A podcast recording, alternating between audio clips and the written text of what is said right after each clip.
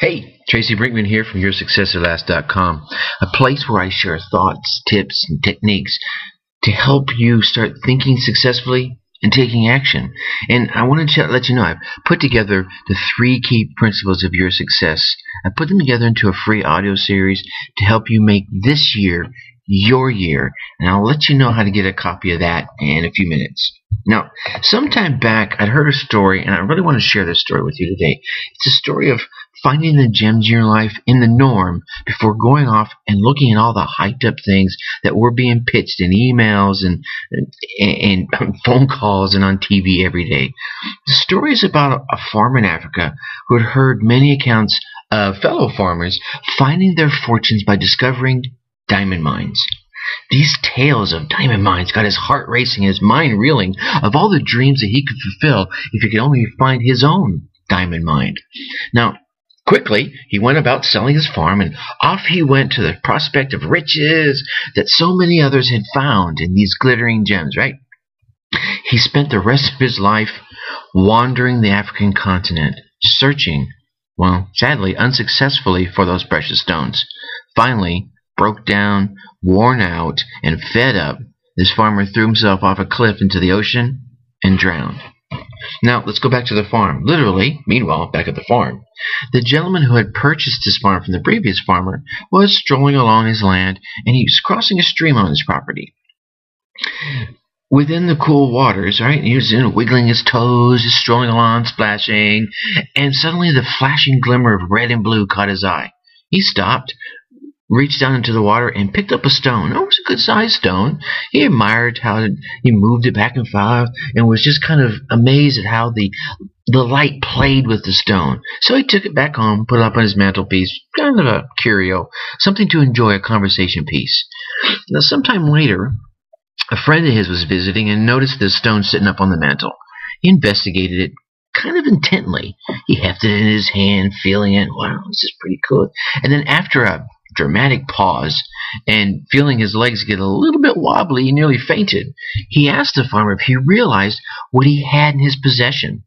Now, this guy was a humble man, the farmer said no. He merely thought it was an interesting piece of uh, crystal or quartz. His friend told him that he had found what he believed to be the largest diamond ever discovered. Well, taken aback by this news, the farmer quickly caught his wits and told his friend, he said, Well, you know, seriously, along the creek bed, there's a bunch of stones like this. Not quite as large as that one, but certainly there was many to be had just by picking them up off the bottom of the creek. Well, here's the key. Needless to say, the first farmer had sold the farm that he, where he might have found the very thing he spent the rest of his life and eventually ended his life searching the entire continent for. The farm he had turned out to be the most productive diamond mine on the entire continent. He had owned, free and clear, acres of diamonds, but he sold them cheaply to go off looking for the hype elsewhere. The moral of the story is really kind of clear, and I kind of laid it out earlier.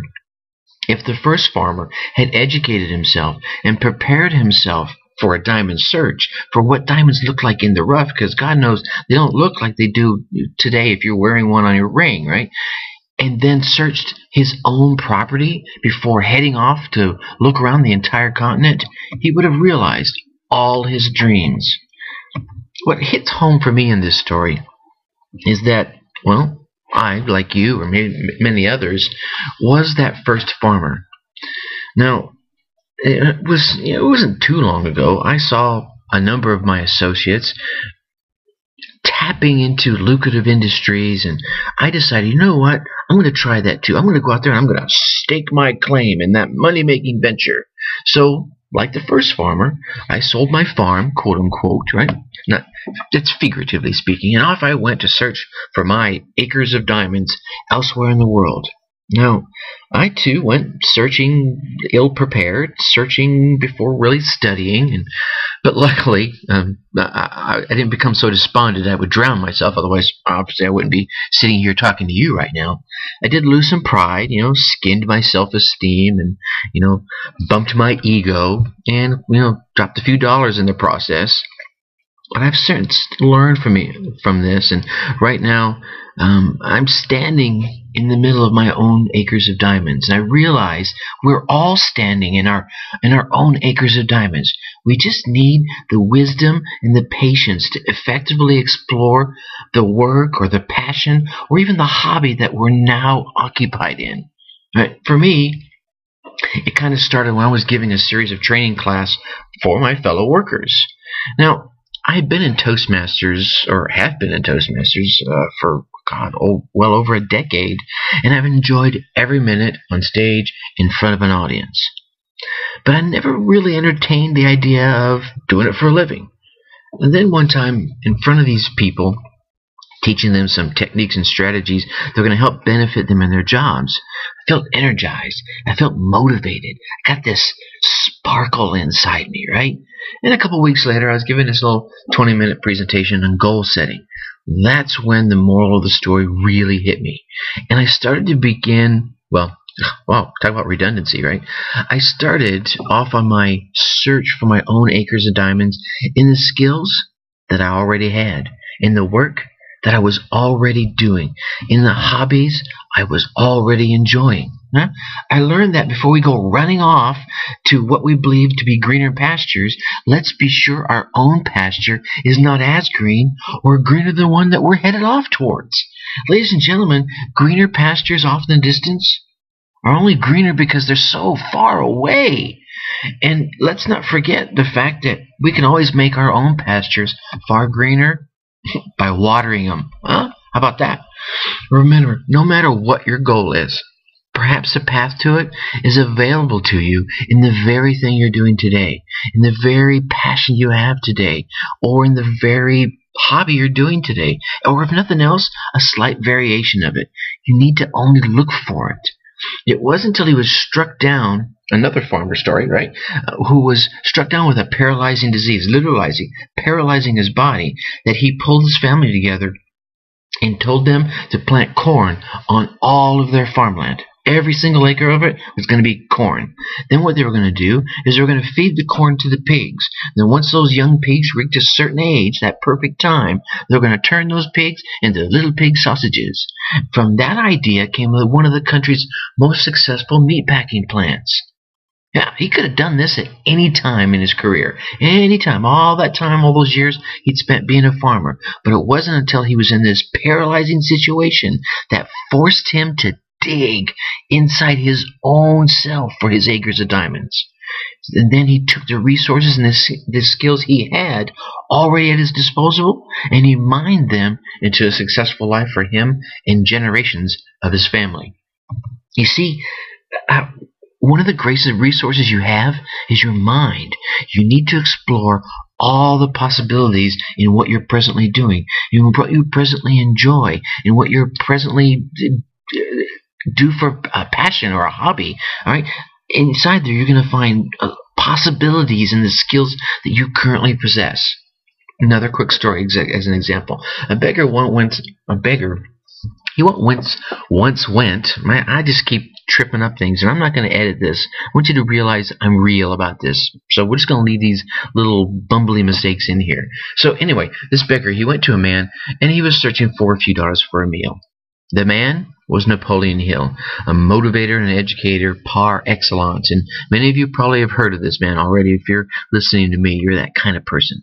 So Mr. Hill sat with the beggar and made him realize that the world is going to give him what he asked for.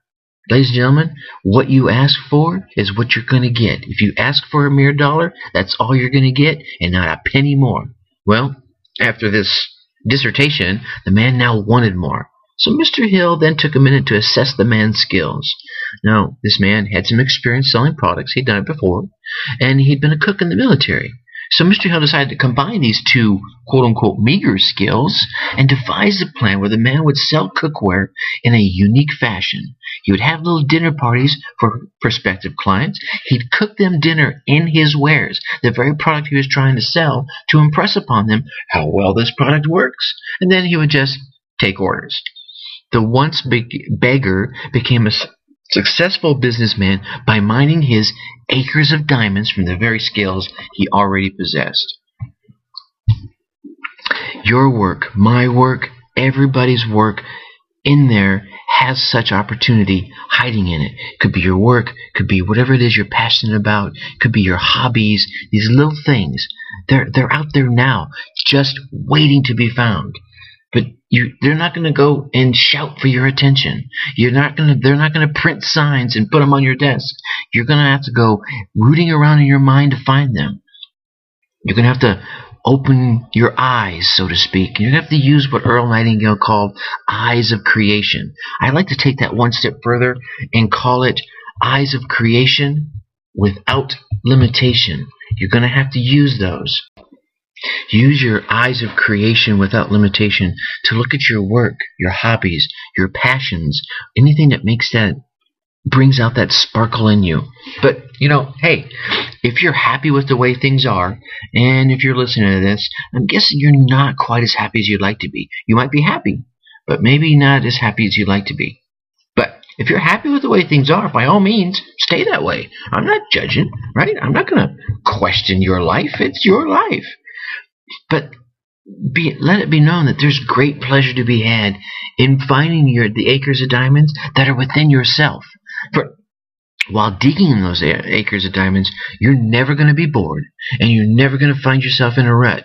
And, ladies and gentlemen, remember a rut is merely a grave with the ends kicked out. So, ask yourself, how good are you at what you're presently doing? Do you have a skill that you can use to make what you're doing easier or more profitable? Or do you know someone that has a skill that would make what you do easier and more profitable? How can you join forces with that person?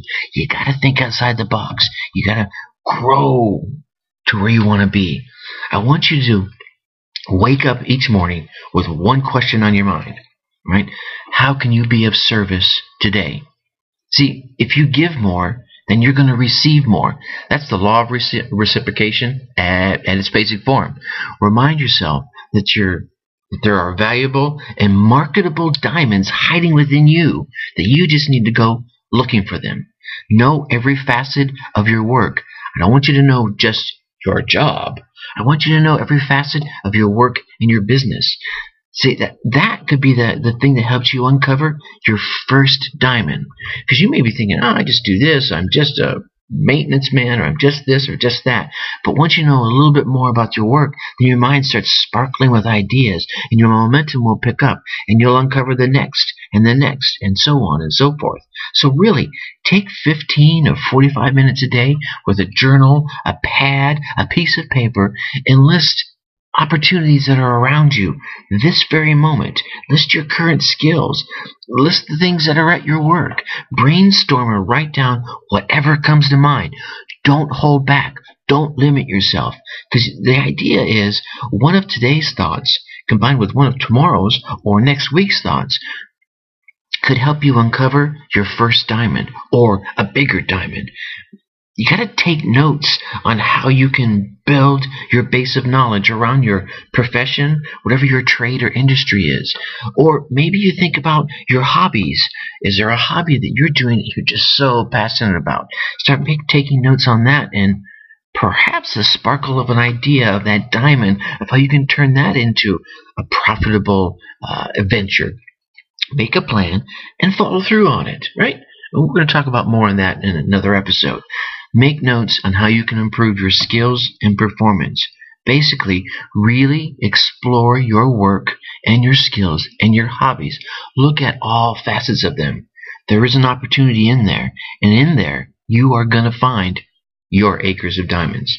Now, one of the things that you can, eh, that I can do to help you find your acre diamonds your acres of diamonds um, is inside the audio series I mentioned earlier. The three keys to your success. Keys that will help you make this year your year. And I want to give it to you free. All you got to do is go to yoursuccessatlast.com forward slash secrets. Secrets with an S on both ends. S E C R E T S. Or you can just go to yoursuccessatlast.com and click on the three secrets banner that will be near the top of your screen.